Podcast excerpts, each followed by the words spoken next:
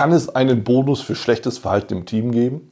Vielleicht kennen Sie folgende Situation. Da gibt es einen wirklich exzellenten Mitarbeiter, wirklich einen High-Performer, der sich im Team aber wirklich daneben benimmt oder vielleicht einfach mal daneben greift.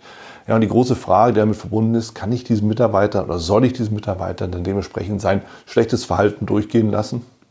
Ich sage nein, auf keinen Fall. Denn wir müssen uns eins klar machen, Regeln gelten für alle, für das gesamte Team, inklusive uns selbst. Auch wir müssen uns logischerweise an die Regeln halten, selbst wenn wir sie selber auch aufgestellt haben.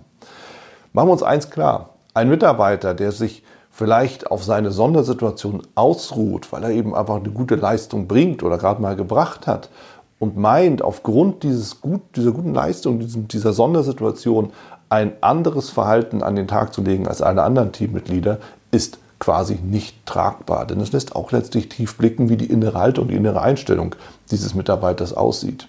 Und im Umkehrschluss müssen wir natürlich uns eins auch klar und bewusst machen. Stellen Sie vor, Sie haben einen Low-Performer im Team.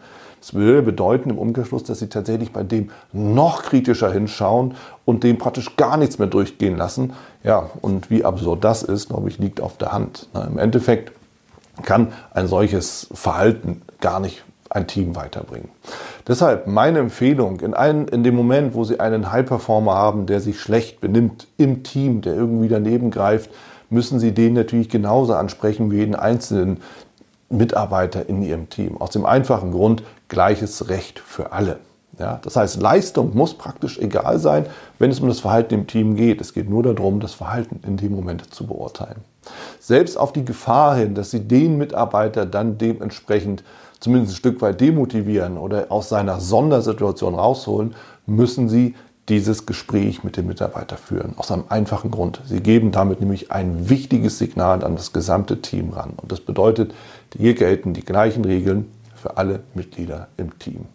Das ist auf der einen Seite Konsequenz, gelebte Konsequenz, denn Sie stellen die Spielregeln auf und Sie sorgen auch dafür, dass die eingehalten werden. Und gleichzeitig zeigt es auch Stärke.